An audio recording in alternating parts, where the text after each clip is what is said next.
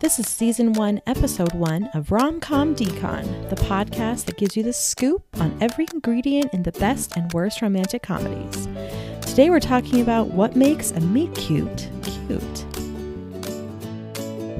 I'm guessing most people who found this podcast are well-versed in the vocabulary of the romantic comedy, but in preparing to launch, I discovered that my mom didn't know what a meet-cute was.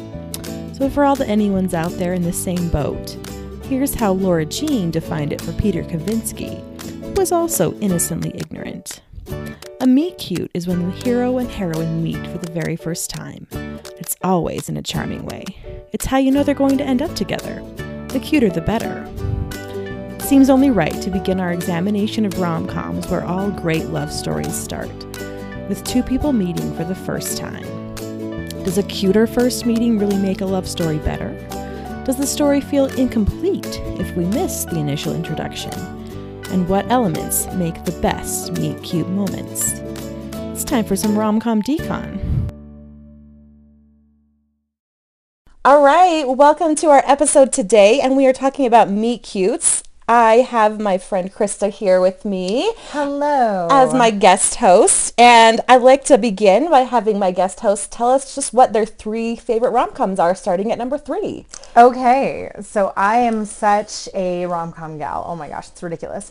And I can't get enough of thirteen going on thirty. Oh, who can? And the funny thing is, actually, I bought it before watching it ever. Really? Because a friend recommended it that highly who knew me well. And sure enough, it's been one of my favorites ever since. Yes. Dreamy Mark Ruffalo. Oh, so cute. And just their relationship is goals. Absolutely. Yeah. I've like always wanted to just like do that little dance with the on the rooftop in New York mm-hmm. City, and he hands you the flower, and it's just there's so many little cute moments in that movie. And what I like too is how much her innocence and bubbliness, granted because she's like actually thirteen, um, but how that translates into a sweetness in their romantic relationship where he's been a little bit more embittered by life. And I think that that is what draws him to her at that stage in life, you know? Right. He wants to remember what it was like to be thirteen and in love with her and right. who she was before everything changed. Before she became one of the six chicks. Yes. You can't have a seventh, sixth chick after all. You really cannot. uh, and your number two favorite rom-com? You've Got Mail. Oh, everybody loves You've Got Mail. I would hope. I watched that every day almost my senior year of high school. Nice. Like, it is just a winner. And I've seen different, like, the different iterations that it was adapted from. And I don't, I mean, there are things that I like, but let's be real. Like, Margaret Sullivan in the one with Jimmy Stewart, Shop Around the Corner, like, she just bugs me. I mean, I'll take Jimmy Stewart over Tom Hanks any day. No offense, Tom. But, um, but I just love You've Got Mail, how it's that whole, like, they hate each other, but they love each other, but it's so clear that they're just perfect. And yeah, it's just a winner. I mean, you yes. can't go wrong. I mean, the Nora Ephron lines just sound mm-hmm. so good coming out of Tom and Meg somehow. It's just meant to be. Yeah. So, and it's funny seeing how anachron- like how dated that is technologically nowadays. Which yes. is a thing with a lot of rom-coms, actually. You look back at some of the plot points just like, in the day of smartphones, I don't know that that would really work. Right. But it's our very own pillow talk for, like, the twenty-first century. Pretty much. Of this was a piece of technology, and that's not how we do it anymore. Exactly. But we still get it enough that it's quaint and fun. So always. All right, your number one is The Philadelphia Story. Woo, lovely. As a rom-com. Of course. But there is such a love triangle with Jimmy Stewart and Cary Grant and Katharine Hepburn. Um, but man, the dialogue is so snappy. Like, every time I watch it, I just am blown away by like, oh yeah, this is why this is my favorite movie. You know, it's just so good. Is it your favorite movie of all time or your favorite rom-com? Both. Exclusively? Great. But it is legit my yes. favorite movie of all time. And it's just because it really explores human nature in such a deep way. But I just love that love story between the childhood friends, and you know that they're meant to be together, but she's got to get past, you know, all of her issues, and he's clearly still in love with her even though he's got his stuff. And I just that idea that people are imperfect but they're still going to be lovable. And uh, I don't know, I just It's just cute. It's great. I was raised more a little bit on High Society, the musical yes. version. Also a winner with so Bing and Grace great. And Frank. I know that Philadelphia Story is like the original mm-hmm. and like still the best, but High Society, I go back to that soundtrack a lot and listen oh. to it. So Louis Armstrong, times. How can you go wrong? Yeah. Bing, Frank. It's delightful. It's a winner. Uh, all right, good. Let's jump into talking about meet cutes. Uh, first with a little trivia game I've got for you. Dun, dun, dun. uh, all right, so listeners, this is how it works. This game is called Three-Word Meet Cutes. Uh, I'm going to describe a meet cute in, guess what, three words, and you, Krista, have to guess the movie. Um, if you need a hint, I have three options for you to guess from, okay. and then we'll just move on to our deep dive into the five movies we watched to talk about meet cutes. Excellent. Okay, here we go. Number one, A Brother's Christmas Coma. Oh, obviously. Um, I can picture the cover. Bill Pullman, Sandra Bullock, uh, While You Were Sleeping. Yes. I want to stay Sleepless in Seattle, and I'm like, that's not the one. the Just because it has the word sleep in it. No. Uh, yes. While You Were Sleeping. Great. Uh, all right. How about this one? It has uh, a musical clue for you. I'm mm. not a singer. Forgive me. Those summer nights. Oh, Grease, obviously. Yes. So an off-screen meet cute, but later described wonderfully through song. So that's true. Summer lovin' had me a blast. Uh, let's see. What about Runaway Garbage Bin? Oh, oh my gosh. I was blanking on words today. Words are hard. Jennifer Lopez, Matthew McConaughey, The Wedding Planner. There it is. Yes. Great. I love that one. Huh. So great. Yes. I feel like that one was aired on T B S so much that even if I didn't love it at the beginning, I saw it so many times that I just came to love it. Oh, that one would be like number four or five on my top great. list. Like, it's a winner. Yes. Uh, actually, I needed a cup of sugar the other day, and I thought of that line that oh. she says. She said, Nancy Pone or whatever her random neighbor is. That she, yeah. I was having uh, M and M's the other day, and I thought about how the chocolate the ones, brown ones. Are, the brown ones are have less artificial coloring because chocolate's already brown.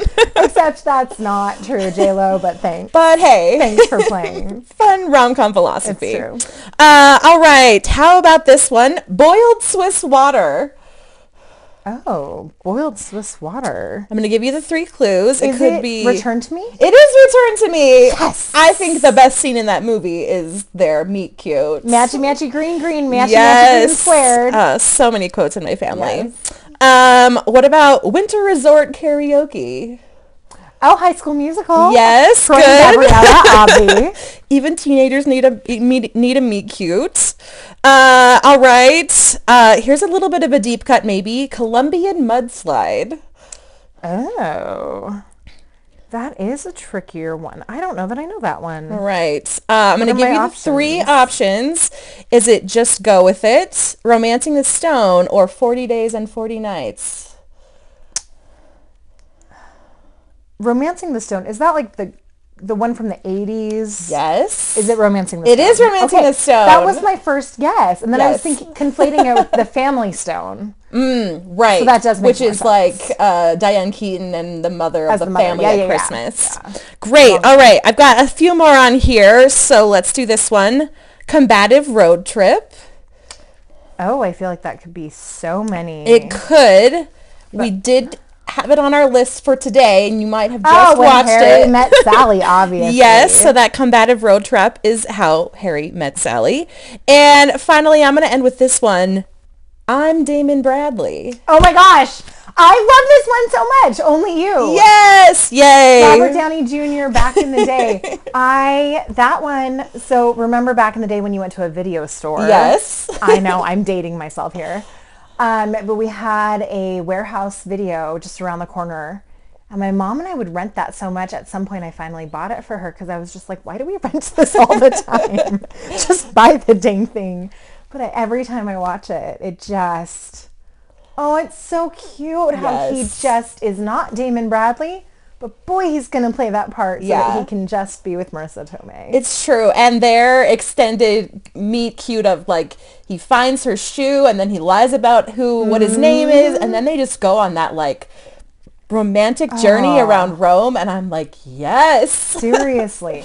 And also, does anyone else have to chuckle anytime they see Spider-Man movies where it's she's Aunt May and he is uh, he's Iron Man, and then he makes those comments about like, oh yeah, your aunt and I go way back. Yes. And I think they actually, I think that the actors did date at some point. Like, they legit do go back, but I always, it takes me back to Only You. Yes. I'm like, oh yeah, they had a thing in Italy. Like, they should totally b- wrap that into right? the script somehow. That time Aunt May and I were running around in Rome together. Right. Her shoe was lost, you know, all of those things. Yeah. Uh, and I always think about Italy. What's my wife doing in Italy? Yes. And this Bonnie Hunt, a delightful yes. rom-com friend, always so to the end.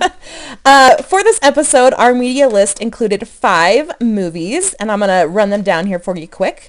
Sleepless in Seattle, which was chosen for this episode because the actual meet-cute happens at the end of the movie, and the entire movie leads up to it. Fifty First Dates, because her brain injury requires him to set up multiple meet-cutes throughout the movie.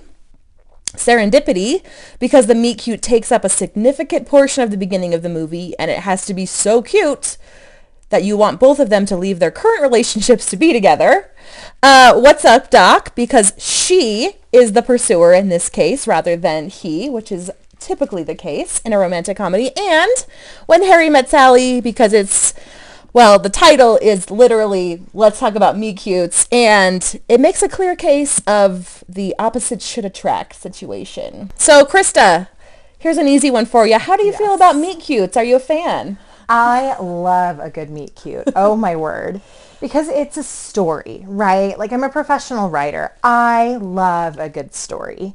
And I feel like a meet-cute is a way that really makes the relationship something that the readers, the audience, whatever, is rooting for from the beginning. You know, like, you want it to start out memorably. And we're all hopeless romantics, aren't we? Like, who doesn't want a meet cute for their own life story? My, I'm definitely a fan. My favorite thing is asking couples, what's your story? How did you guys meet? Because there's something to that origin story. I think it's a really powerful thing. And so, yeah, I mean, that's, they've got to make them memorable in movies, right?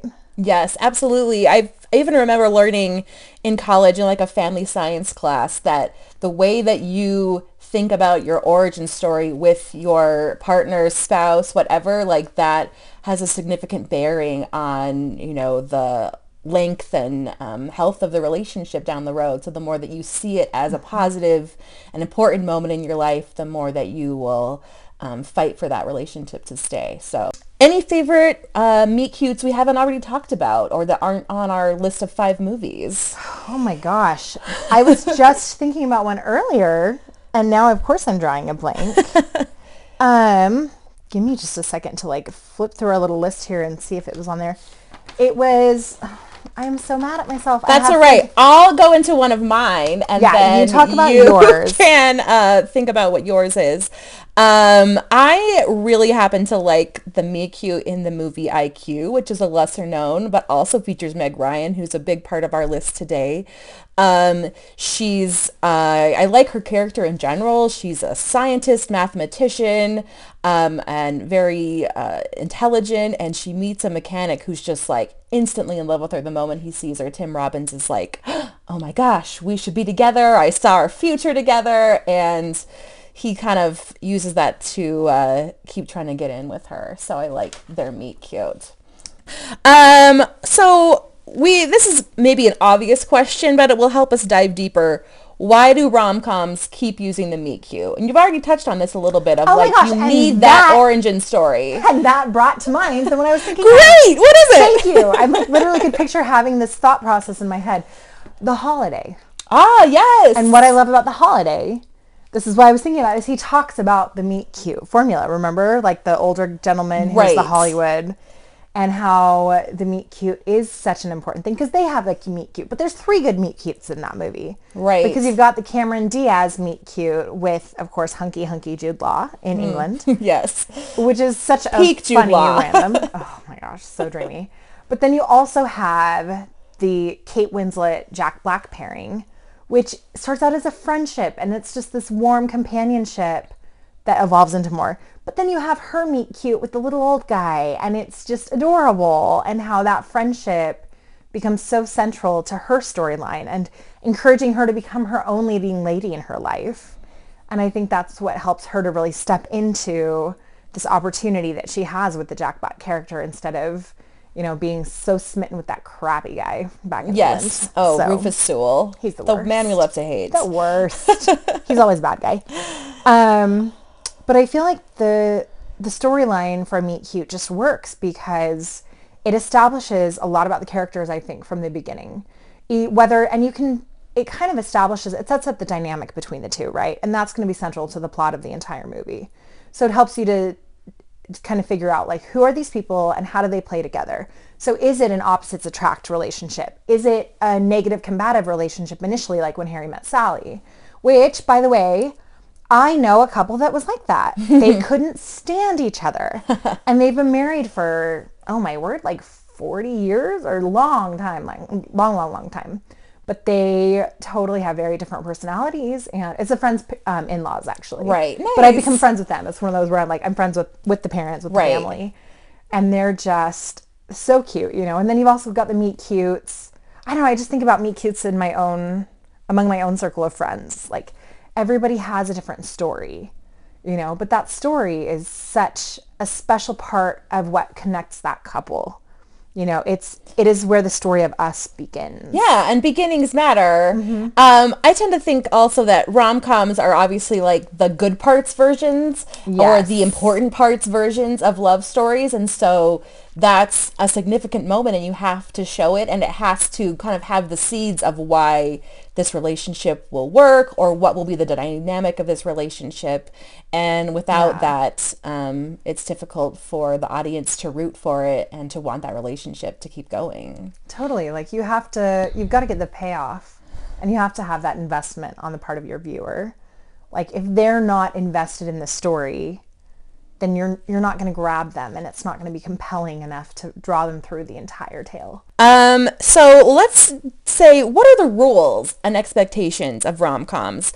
So I've got a couple things on my list. I say that usually the meet cute either occurs as part of their normal routine or takes them by surprise, which are kind of opposites, but that's usually, it's one or the other.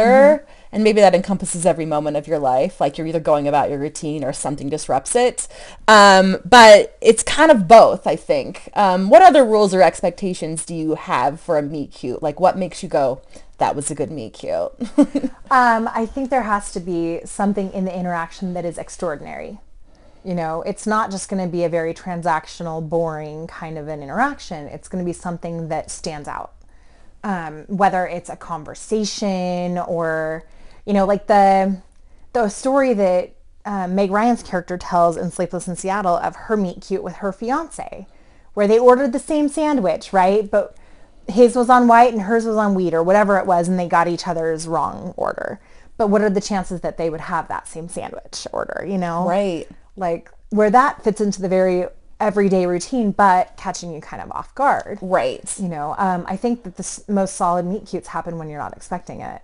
And it's just kind of like, oh, well, that's a thing. Like um, the Jennifer Lopez, Matthew McConaughey meet cute, like we were talking about. Right. Where, I mean, a dumpster, like, is going to knock her over. And then she's saved by this handsome doctor. And then, lo and behold, like, she ends up being his wedding planner. What are the odds? um, but... Right. Yeah. I think that the, the take them by surprise moment is sort of like, it's almost like the writer slash the universe of the story saying to the characters, all right, we're taking a left turn now. You better be on this train. But you've got to, you got to get this. I think the other thing that has to happen besides just like the interaction is you've got to have that chemistry there, which is funny because in normal life, that's not always evident the first time that you meet somebody. It, there can take some getting past layers to really get to know somebody. But there's got to be something special in that moment for it to be that cute meet cute, is where it's like, oh, clearly there's something there even if they aren't seeing it. Absolutely. Um, and I think it also, it's sort of like this unwritten rule in romantic comedies that the meet cute comes at a moment when the characters are ready for it, or yes. when it's a now or never moment. Mm-hmm. Um, so back to Sleepless in Seattle, um, her, it wouldn't really be her meet cute, but her initial interest in the Tom Hanks character comes right after she tells her family, I'm engaged to Bill Pullman. And then she's in a car by herself listening to this radio show and starts questioning everything. Yeah. It's a now or never moment for her. That's a good point. Um, great. So when has the trope of the meet cute really not worked? Do you have examples of, like, this isn't your greatest example? I wish that I had some good examples of when it doesn't work, but those don't stand out as much right. as the ones that do, obviously. Um, the one I wrote on my list is five hundred Days of Summer, which I know the movie says it's not a love story, it's a story about love. But, but it kind of is because it has moments. It has its moment. It's definitely, I don't even know if it's fully a rom-com necessarily. Right. But um, they definitely show the story of their relationship. Mm-hmm. And I think this movie deliberately leans away from the meet cute of they just meet at work. He sees her and likes her. He's not really brave enough to, like, fully mm-hmm. ask her out. She just, like, kisses him one day by the copier. But it's trying to show that they're aren't always like those super cute moments, and you don't see her meet her eventual fiance. You don't even really see her fiance uh, slash husband, but she says that it worked with him because it was what wasn't right with Joseph Gordon-Levitt was right with this guy. Yeah. So there wasn't a meet cute with Zooey Deschanel and Joseph Gordon-Levitt, but there was off screen with her hmm. and someone else. So that's an example of one that's, like, kind of pointing out why these have to work, I guess, almost. Well, and one of the things I do love about that movie is that it is a more relatable love story because it is a very, because it's not your typical Hollywood one. My, one of the things that sticks out to me most in that is when he's got that scene in his head of how this interaction's going to go, because we all do that. Mm-hmm. And then the reality of it juxtaposed. And it's like the reality never lives up to this fantasy that we create in our head. But then back to the whole meet cute idea, is that always the case? I don't know. I feel like sometimes we build up, like, I want this meet cute in my life, but that's Hollywood. But then it can happen in real life. I don't know. Yeah. I kind of a funny, funny thing. I think a lot about, um, are you a fan of The Mindy Project? The show, yeah. Yeah, I mean, on and off I've watched it, but the first episode, she presents that whole, like, I met Bill Hader in an elevator, and my hair fell down, and our hands touched, and we tried to pick up the files, and I knew this was a meet cute, and then obviously things don't work out with Bill Hader, and it's sort of like she's presenting that philosophy, but also trying to undercut it and say that, like, as cute as the story seems, and as much as it fits those expectations in your mind, it's not always, like, the outcome that you wanted. That is one hundred percent true. I've experienced it. Yes. You can have a really good meet cute and it doesn't actually carry through. So why is it that in movies they generally do? I mean, it's rare that you have that solid meet cute and a rom-com and have them not end up together. Right. Because you, then you wouldn't get the payoff. Right. I mean, you generally don't make romantic movies where the couple doesn't end up together. Right. Um, so is it because they're, I mean, cherry picking fictional stories where they end up together, or or is that just the wish fulfillment, right? right? Like, that's what we all want for our lives. And so that's what we're going to root for on screen. That's what we're going to pay money to go see. Right. Um, oh, another, like, less traditional, but I think it actually is really good, is Isn't It Romantic? Mm, Speaking yes. of, because she's got that coworker that's obviously the good match, and yet it's then she finds herself in a romantic comedy, and of course it's the Hemsworth who is, you know, her leading man.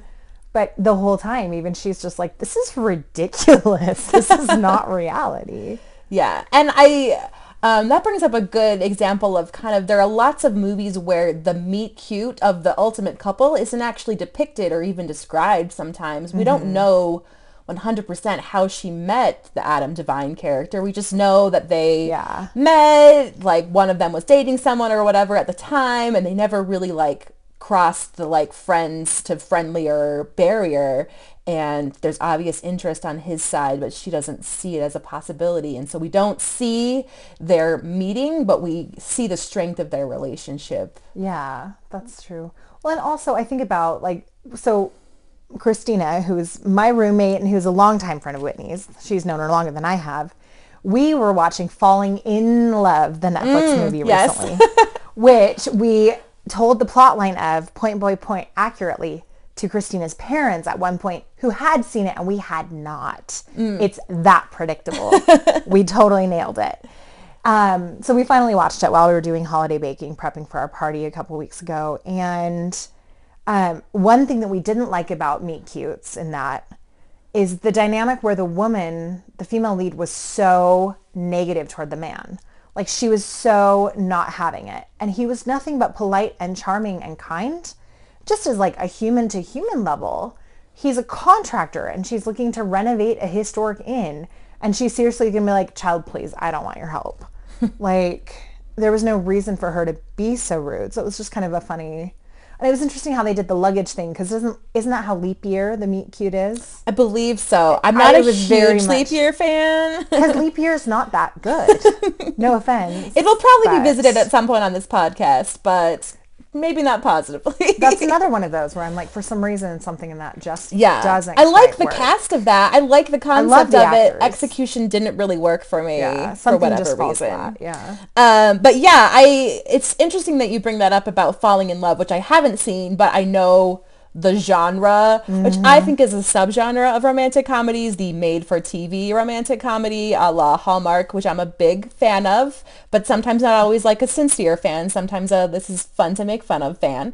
Um, but I that's one of my biggest gripes about Hallmark movies, is that so often the female lead is just like kind of grumpy and brusque with the male lead, and he's just like kind to her and like into her because yeah. she's beautiful and ambitious, I guess. And why would you ever have that dynamic in real life? Right. Like, why would she be so negative and why would he be so kind and patient? Right. I'm sorry, but if I treated a guy like that, I don't think he would just stick around for my good looks, although they are fabulous and all. Um, no, and I can't imagine just treating somebody like that off the bat either. Right. It undercuts I mean, the believability of the really meet does. Cute and the whole relationship. It, it creates, creates such a contrast that it's almost unbelievable that the pendulum's going to shift that much. And I feel like in a good Hollywood meet cute, um, it's, it is going to be something that's more believable. There has to be conflict. Conflict is what creates and drives a story forward. Um, there has to be some sort of an obstacle that they have to conquer, whether they conquer it together or whether it's in conquering issues in their own relationship. You've got to get past that to have any momentum. But, you know, it still has to be believable at the beginning that it can have the payoff in the end. If it doesn't work in the beginning, then you, you're not going to have that believable character arc and journey. Yes. And the journey is where the magic happens.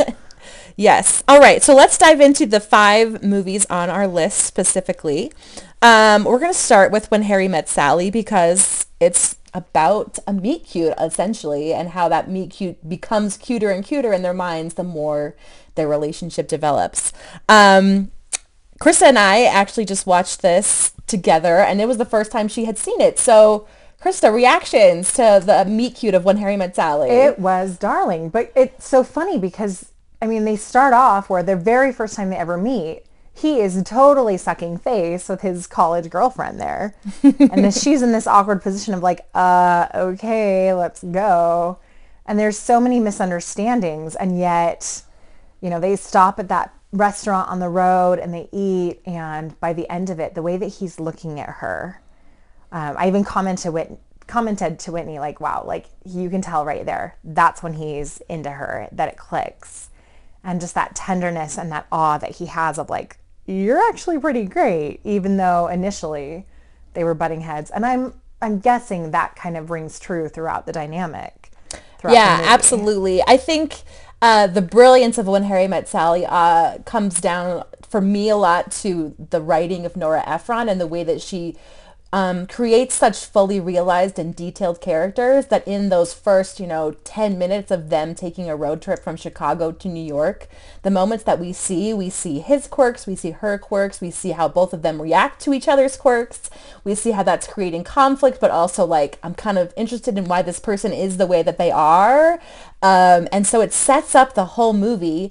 And then obviously their meet cute concludes with them having a conversation about, can friends, men and women, just be friends? What if they have sex? Will that ruin everything? Are men and women ever really friends? And that's the central, you know, theme of the movie, yeah. um, that they go on to explore, obviously. So I think there's just some some brilliance in that When Harry Met Sally that makes it one of the, you know, the most memorable meet-cutes and rom-coms generally. So, well, you know what? I was reading an article about it because, admittedly, that's one I actually haven't seen. So watching uh, the beginning and end here with Whitney was my first time. I know, I really should see it, and now I want to even more.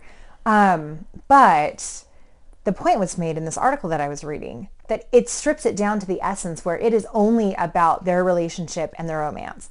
Like, even when he asks, "Tell me your life story," she doesn't dive into any backstory. She, you know, says nothing's happened to me yet. So in the movie, you don't really know anything about the characters' histories. You don't really know if they have siblings and where they grew up and, like, those basic kind of information, because that's not relevant to the story, which is interesting because you said they're such fully formed characters, and they are in the heart of their humanity. It's not, you know, they don't need this huge exposition because it's, it, the magic happens in that ens- essence of who they are and the right. chemistry. Right. And chemistry is everything. Yeah. Everything in a romantic comedy and in romance in general. Like, it's that magic that comes when these two separate entities play off of each other. And how do their personalities fit? And how do the quirks fit? Like, right. That's what makes it interesting. You want to have that dynamic where you, one of my friends described it as she would date guys as like an anthropological study at one point in her life. But I've loved that idea. It's like, you want to just explore, like, what makes this person tick. And when you can see that in a movie where you're, the people are different enough that they can play off of each other, it makes for a fun, fun story. Yes, definitely.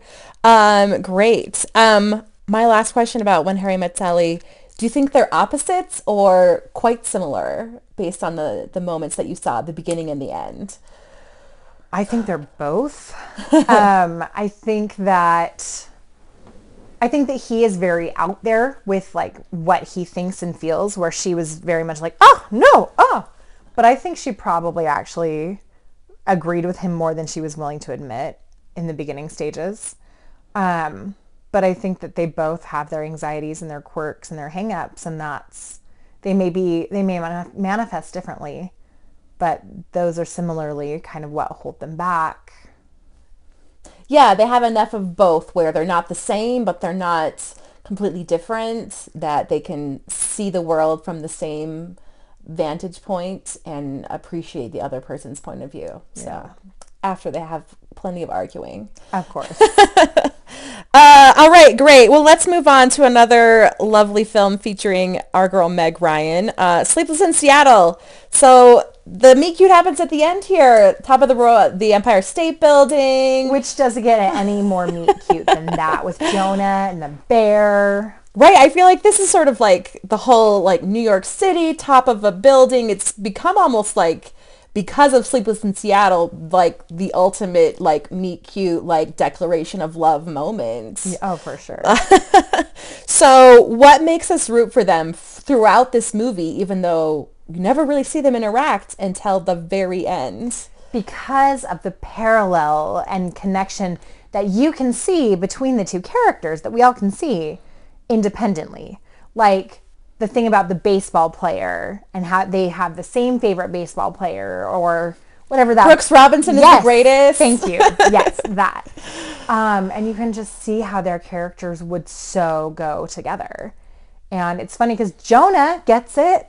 He totally sees it, but it takes convincing his dad. And I like also that the main characters share a skepticism for that even being able to work. You know, like, she's fighting herself on it. And why is it that Meg Ryan always seems to play a journalist? I'm just realizing, um, which makes my little journalist in a Nora Ephron movie. Happy. Maybe because Nora Ephron herself has plenty of journalism oh, background. This is very true. Very, very true. You write what you know. Um, but I just love where Meg Ryan's able to slip under the guise of, oh, I need to do a story about this, you know, and so then that gives her the reason, because really she has to, like, lie to herself to even be willing to step out of that comfort zone and to do something that is so off the charts. I mean, to go stalking this guy who she's never met, but she heard on a radio program. And let's not forget that she's engaged to Walter. I mean, formal name Walter, but it's still Bill Pullman, nineties Bill Pullman, my dream man. So dreamy. Even, ah, but he is like so nerdy and just like, and I, I mean, there can be cute nerds, don't get me wrong, but like his character is just blah. Yes, you know. I mean, it's true. I think that this movie walks, I think that's one of the most difficult things this movie does, is walking the line of making Bill Pullman like likable, but just slightly less likable than Tom Hanks. It's so true. That, and they also let him let her go at the end, rather, and they give him that like redemptive moment of, uh, you know, getting married is hard enough without going into it with such low expectations, that he's just so wise and sees that you're like, oh, I almost want her to stay with you, but also we've been watching this whole movie and she's in New York on Valentine's Day and she might as well go to the top of the Empire State Building. Obviously. And see if Tom Hanks is up there with his son. When in that moment, I honestly find myself rooting, like, I hope you find that kind of right. love too, Bill Pullman. You deserve that kind yes. of love. You know, definitely. Just, Meg Ryan's just not your your match. Yes. So you mentioned Brooks Robinson. I also think that Uh, there's a couple other moments. Her mom mentions the idea of magic, and then yes, and uh, peeling the apple core. Yes, I think about peeling the apple all the time, because she doesn't know that that's something that his wife did, but the audience knows. There's that dramatic irony of like, we know they should be together because she peels an apple the same way his wife does, which is like not really a valuable life skill, but does mean something. But you know what? That actually can translate into real life with rom-coms. So, or like meet cutes and whatever. Um, one of my cousins, he, his wife told me once about how they just had all these really weird, quirky little commonalities of like fo- family vocabulary and nicknames and just those things where it was like, oh, you're cut from the same cloth as I am. They are very much two peas in a pod. And they, this is the second marriage for both. Mm. And the first time around wasn't, and they could see the contrast between the two. And that's always stood out to me of like, there's just something to that where it's that common ground and it feels like home, which is what he says, yes. right? That's where that whole idea comes from. Someone just feels like home right. to you. The first time I touched her, mm-hmm. she was getting out of the cab and I just knew that I was home. Yeah. Yes. I mean, Nora, you've written some great oh. films for us. Can she just write my love life, please? Well, it would be delightful. Um, last question about this one.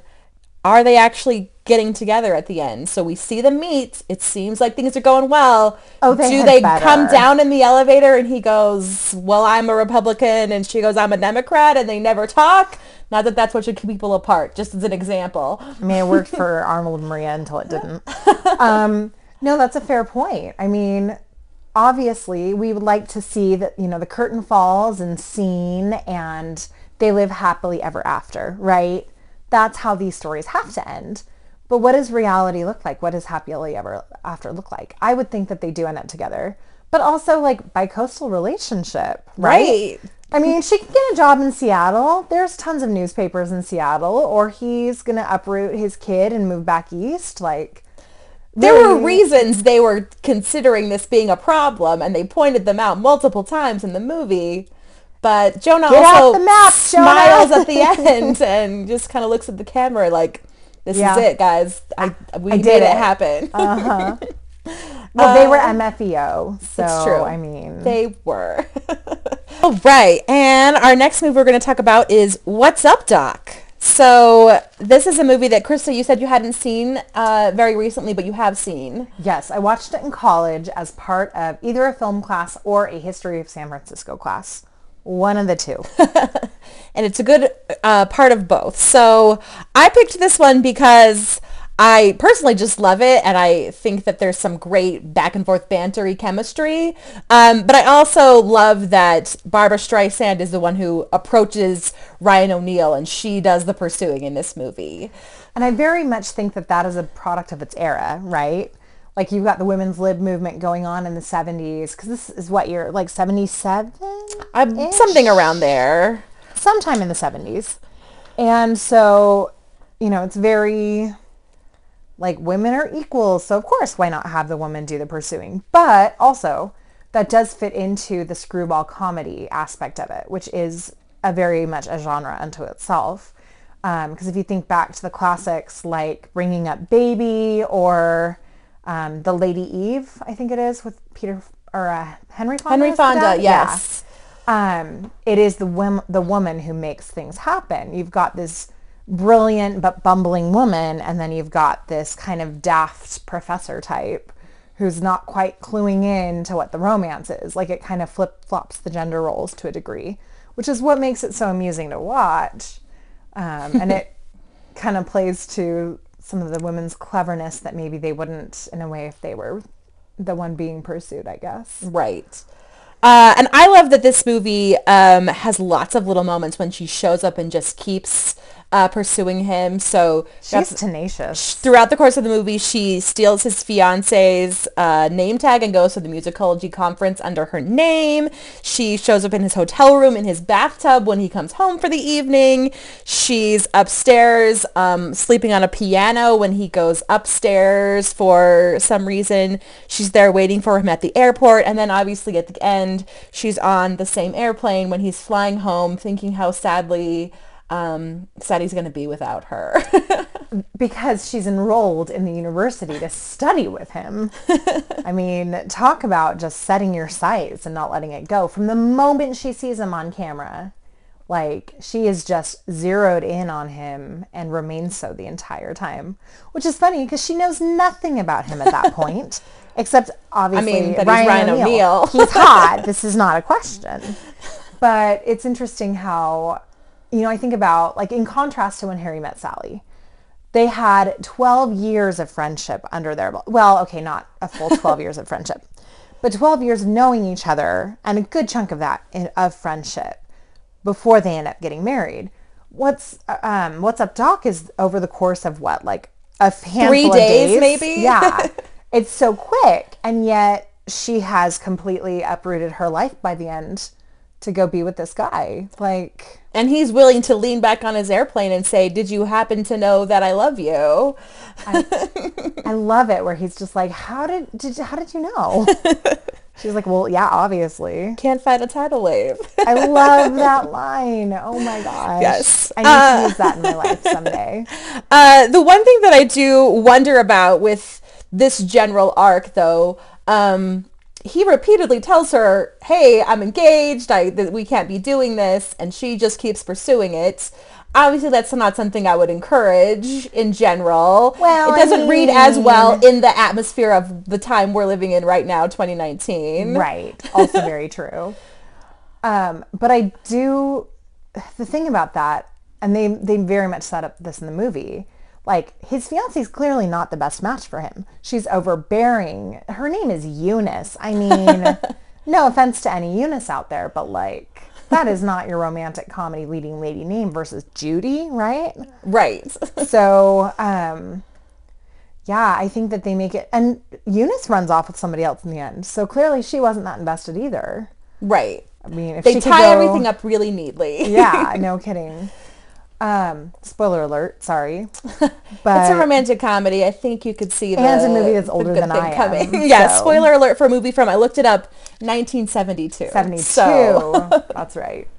Um, but yeah, I think it's always a hard thing, right? You have to have, it seems like in every romantic comedy, not every, I guess, most, there is that third party.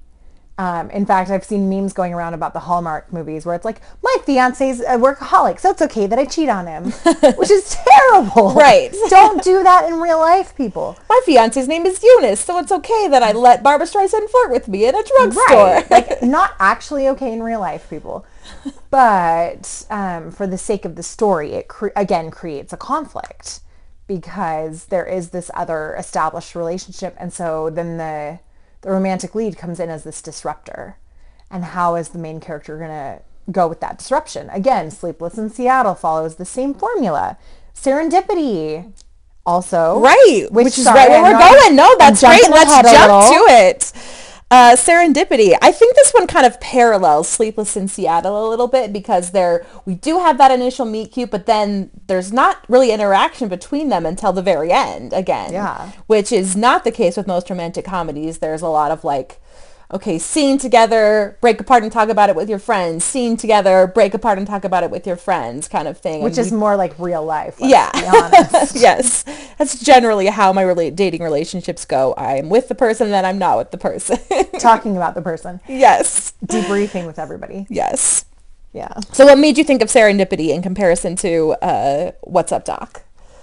So with Serendipity, um, oh my gosh, now I totally forgot where I was going with that. I'm sorry, I cut you off. No, you're but, fine. I mean, I think it's the same question, too. Is their meet-cute strong enough oh. to compel people to root for them through the rest of the movie? And I was going with they had, were in other relationships. Yes. So again, you have to be rooting for this meet-cute that's strong enough that you want them to leave the people they're with to be together again at the end of the movie. And that's a pretty big deal, you know? In, in uh, Serendipity... I mean, granted, her, like, hippy-dippy musician guys. John Corbett, I love you, but oh this gosh. is not your, like, most lovable role. And then he's with that beautiful woman, and aren't they getting married? And yes. they're, like, getting married. Um, thirteen going on thirty is another one where it's, like, down to the wire with the altar. Right. You know? And, I mean, Wedding to his credit, also. Mark Ruffalo chooses to continue to be with Wendy in that timeline of the universe. So, which is so admirable, yes. actually. I love that they turn that on its head where it's like, that actually is the morally correct choice. Yes. Where a lot of these, it's a little bit like, yeah, but that's not. Right. But because you, of love, you can do whatever. Right. But then also they set you up where you can see where the couple... should be together versus their respective partners. It's like just not not flying. Right. Um to go through Serendipity, their meet cute specifically, so they have the initial meeting the in gloves. Bloomingdale's yes. over the gloves. Uh they make up a story about someone who is her boyfriend but will soon be his girlfriend. Uh they end up uh each taking one glove. They go for uh hot chocolate at Serendipity Cafe. And which I finally went to on my last New York ah, trip. Ah, delightful. Just have Any, to. Uh, I've never been, so what's the what's to it, know about it? It was delicious. They are known for their hot frozen hot chocolate. And it's called Serendipity three, and I was so confused, like, is there one and two? But it's because there were three founders. Mm. So they started the shop together. Great. And it is just darling. We ended up in the upstairs. So it was a different part of the cafe. Um, and you have to each order a certain dollar minimum to oh. eat there. You can't be splitting stuff, but it's fabulous. It's very nice. Overpriced, but it's just you part know, of the an experience. But I love Serendipity. I love the movie. Right. And so it was one of those where I just had to. Yeah, of course. Every time I see Cassiopeia, I think of this movie and her freckles, you know? Yes. uh, so they, uh, then they separate. Uh, he realizes he's left his scarf. He goes wait, wait. back. Oh, that's right. And, that's and where... then he's like, oh, I guess let's do something together because she had failed to give him her name, her number, any way to contact uh, her again. And so then that's when they go skating. Um, Which and is so adorable. He makes the freckle Cassiopeia W E M whatever perspective you're looking mm-hmm. at it from. Um, and then he's like, okay, you have to give me your number. And she tries to, it blows away in the wind. And they get, she they do the elevator game where she's like, we'll go in, you'll push a floor. We'll both end up in the same floor. And if that's true, then we're supposed to be together. They push the same floor, but he's in an elevator with a small child who pushes all the buttons. Dressed like the devil. Yes. And so they don't actually um, end up together. But you as the audience know they should have been together. They pushed the same floor. She didn't wait long enough. All of those things. And so I do really think it's got a strong case for, like, these people should be together. Well, and also, doesn't she give, her, she writes her information in a book, and then, yes. like, if he ever gets it, and isn't there a dollar bill? Like, yes, so. So they exchange their information yes. that way and send it off into the universe. Right. And if it falls back into the correct hands, then obviously somehow they're meant to be together. Yes. But what I love is that they have that set up at the beginning. And then it flashes forward however many years. Is it like ten years? It's a fair uh, amount of time. Like five, five or so. I'm not sure on the exact maybe. number. But a good chunk of time. Her paradigm has shifted so much during that time where she's just like, I don't believe in fate. I don't believe in love that way. Where before she had just been like, oh, it's meant to be or it's not meant to be. And so it's interesting how it really is like that innocence of that faith in things working out a certain way at the beginning that comes full circle for her, because it does actually work out that way, where she's kind of lost that and become very pragmatic in the interim. Mm-hmm. You know, and he is one who is, you know, wasn't he kind of the confirmed bachelor? Obviously, his best friend is, like, the confirmed bachelor. Right. I mean, he, they say that he has a girlfriend. Significantly, at the beginning, we don't see true. either her boyfriend or his girlfriend, so we don't really have a face to, like, feel bad about yeah. when they're, like, obviously getting it, right. uh, hitting it off together. Um, but... he seems like he's just kind of dating and not, like, in a relationship that he feels really strongly compelled to stay in. Obviously, if he's jumping into right. this Kate Beckinsdale relationship. Right. Getting a crush on someone else's right. girlfriend. right. Uh, good. Um, do you feel like you side more with one person or the other in their meet cute? Does it make one of them more sympathetic than the other? That was what I was wondering when hmm. I was watching this most recent time. Um, I mean, I'm just rooting for his take on things because it's adorable how he is just smitten with her. Right. And he's like the you know? take action, let's do this now, this means something to me kind of guy, yeah. which sometimes feels like a rarity. Yeah. Uh, so it's nice. Um, does the fact that it's Christmas time and it's like snowing and they go skating, does that add oh, to the magic so of romantic. it? I mean, yeah. obviously. Oh my gosh. It is such a romantic Hollywood, New York moment there. You know, just Central Park and and the craziness of shopping during the holidays. And what yes. are the odds that they would want the same pair of gloves? Like, right. just so many little things that make it just kind of magical. Absolutely. All right, our last movie is Fifty First Dates, which I gotta say is one of my more... Um, one of the movies in the Adam Sandler canon that I'm more fond of, but there are definitely parts of this movie that I just truly, it's not my style. Yeah. I'm not really into the, like, Sean Astin bodybuilder. I'm not really a fan of the veterinary assistant of his who they, like, can't decide if it's a man or a woman, and he's um, making crude jokes at that expense of that person. Um, but the heart of this movie is that this man loves this woman so much after, you know, minimal interactions with her that he's willing to keep setting up meet-cutes with her just to spend time with her. Uh, what's your thoughts on Fifty First Dates? Love it, like it, eh. It's, it's a little more eh, but I do love that part of it. That, yeah. How romantic is that? That he can see something enough in the connection that they would just keep connecting over and over again. Um, and obviously, Adam Sandler and Drew Barrymore have good chemistry. I'm much more of a Wedding Singer fan. Really? I love That's like my least favorite of theirs together. Really? I think more because I love, love, love the ending of that movie, but all of the lead up, like her, the boyfriend she's actually dating, I like despise that character. But that's how you're supposed I to. Know. Because then she, you can see that she and Robbie are good yes, together. But Glenn's a tool. yes. Uh, but yeah, I I mean, the end of The Wedding Singer makes the whole movie worth it, oh, but yeah. it's not my favorite. uh, fair enough. Yes. Um, but with Fifty First Dates, yeah, just the romantic idea of, you know, with each interaction, he's just falling deeper and deeper in love. But how would that play out in real life, where for her, it's a blank slate every time? And so, like, how much does she have to just trust that, you know, her past self had fallen for him, or she gets the chance to fall every day, but there's a little Groundhog's Day element to that. Yeah, definitely. There's a definite Groundhog's Day, uh, but it's like time is moving forward. Whereas right. in Groundhog Day, um, obviously Bill Murray resets. has made one set of uh, like first impressions on Andy McDowell, and then he has however long he's stuck in that time loop to become a better person and show her, hey, I was just grumpy yesterday versus like, hey, I'm actually a grumpy terrible person. Yeah. right. Um, and so I like that uh, Adam Sandler just keeps coming back and back mm-hmm. and back to it. I do always question, like, would you really believe if you watched a video of, like, P S you don't live in Hawaii anymore, we're in Alaska, I'm your husband, we have a child, like... what would it be like waking up five months pregnant, not with any recognition of that relationship that's gone on? It would, that would just be horrifying. Yeah.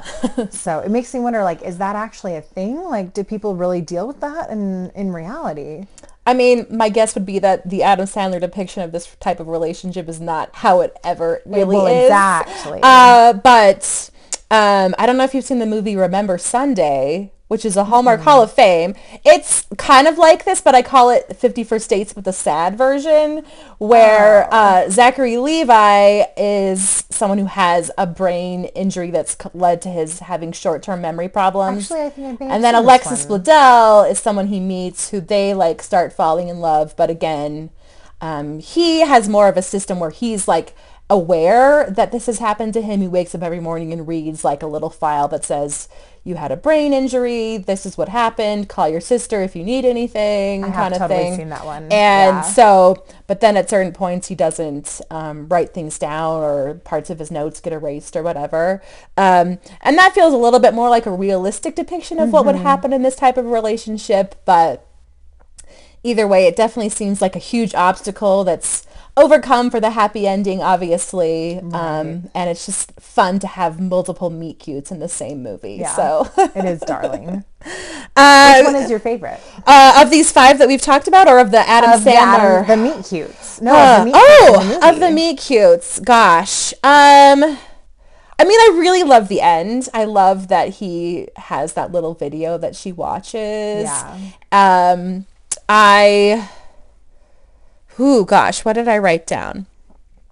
Uh, I love, you know what? I don't know that I lo- love one specific one that I love the most, mm-hmm. but I love that some of them don't work, that you realize that even when there is chemistry there, that sometimes that initial meeting isn't always like the perfect thing that leads to like, let's have a relationship kind of thing. Right. Um, because that gives me hope that, you know, you don't have to have like the perfect moment. And if you don't have the perfect first moment with that person, then you've blown it. Like, yeah. you still have that chance to keep interacting with them and see if you guys click together. Yeah. So.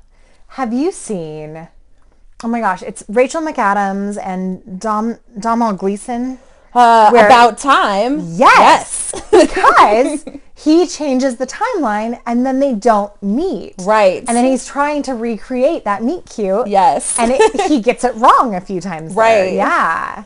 Like, it's interesting to think about that same thing. Like, again, what if it didn't quite happen that way? Would it still, would it yeah. still work? It's an intriguing question. That very sliding doors moments. Yes. To hearken to yet another. Yes, I know. Rom-com. Romantic comedies, they're always going Their into the life, philosophies of love life. and what makes people get together or yeah. not.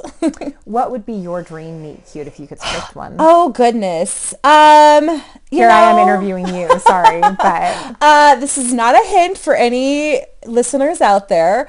Um, I like the idea of a meet cute where it's a little bit less of like a wham bam, like we ran into each other, and more of a, oh, here we are, like going about our lives, and we've um, found that we've met up at this point. Mm-hmm. Um, so a little bit more just like a natural, you're going about your routine and suddenly there's the person you're supposed to be with kind of thing.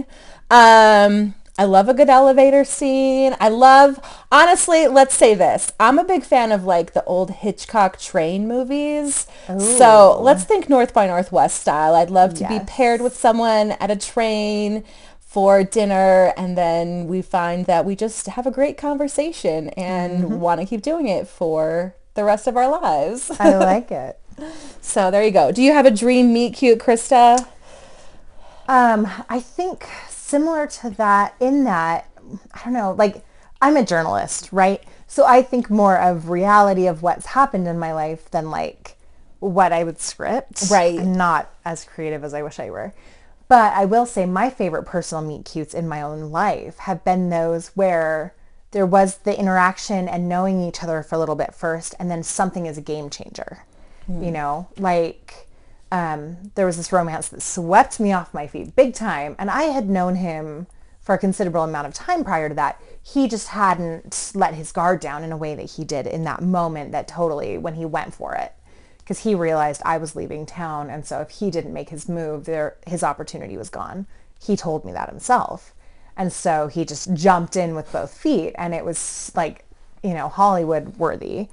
um, or another one where it just was somebody that was an acquaintance, and then one conversation changes everything, and leads to late nights talking, and you know, just romantic moments. Yeah, a meet cute at second sight, which suddenly becomes, yeah. oh, and hey, I like that. There's something sweet and almost kind. And the fun thing about that is there's a little bit of a baseline of understanding that person too, where it's not like a deep dive, but at least enough familiarity that when that game-changing moment comes, it's not like a, I don't know who this person is, which movies, I'm always like, you don't even know them. Why are you kissing them like that? It's like in Frozen, where um, Anna is swept off her feet by Hans, and Elsa's like, you can't marry someone you just met. Are you crazy? Um, so I feel like that's a little bit more realistic, that love at second sight. Absolutely. I'd rather not have, like, the Beauty and the Beast type that you were right. kind of hearkening to. We don't need any, like, Stockholm situations no, going on. No, no, but no. but it is nice when someone you already know and enjoy shows you that you can know them and enjoy them even more. Yes, so. in a different different way, different yes. level. Great. Krista, thank you so much for being here. My pleasure. Thanks for having me. This has awesome. been fun.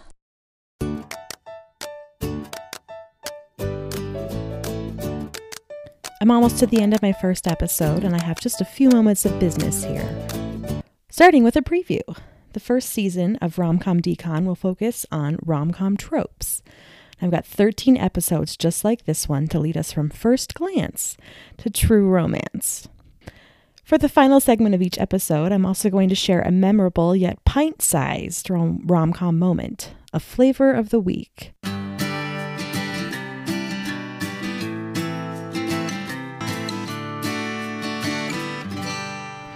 These movies are often described as predictable and shallow and a whole bunch of other unflattering adjectives. And those evaluations are often right, and we'll dive into the less positive side plenty. But the fact remains, rom-coms can also be thoroughly enjoyable when they're made right. They stick with you like the calories in a pint of Ben and Jerry's. This week's chosen flavor is a meet-cute between a hero and the audience who's going to root for him. Think back on when you see Topher Grace's character Pete for the first time, really, in Win a Date with Tad Hamilton.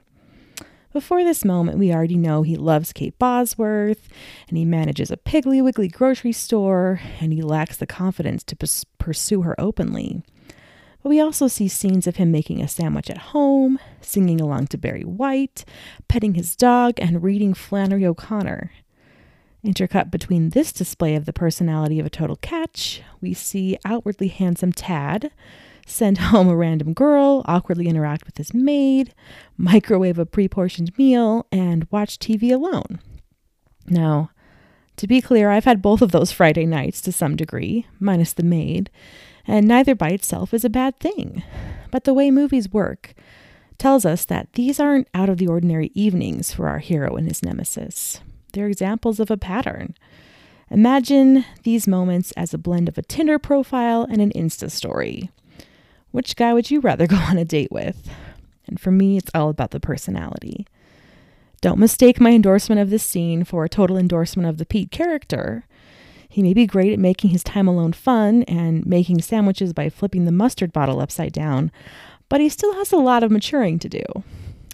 Uh, on the other side, though, despite Tad Hamilton's smile and his sincere desire to become a less self-centered person, I still root for Pete to get the girl because of the charm and actual sincerity he exhibits in that Barry White listening, dog-petting, short story reading, sandwich-making moment alone.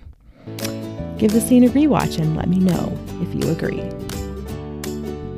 In our next episode, we're going to be talking about forced proximity. And the five movie titles we're highlighting are Groundhog Day, Overboard, mainly the original, Set It Up, Romancing the Stone, and Walk Don't Run. Until then, get a hold of me at romcompod at gmail dot com or at romcompod on Twitter. Tell me if you liked this week's game, if I left out your favorite meet cute moments, or if you have something to say about rom-coms.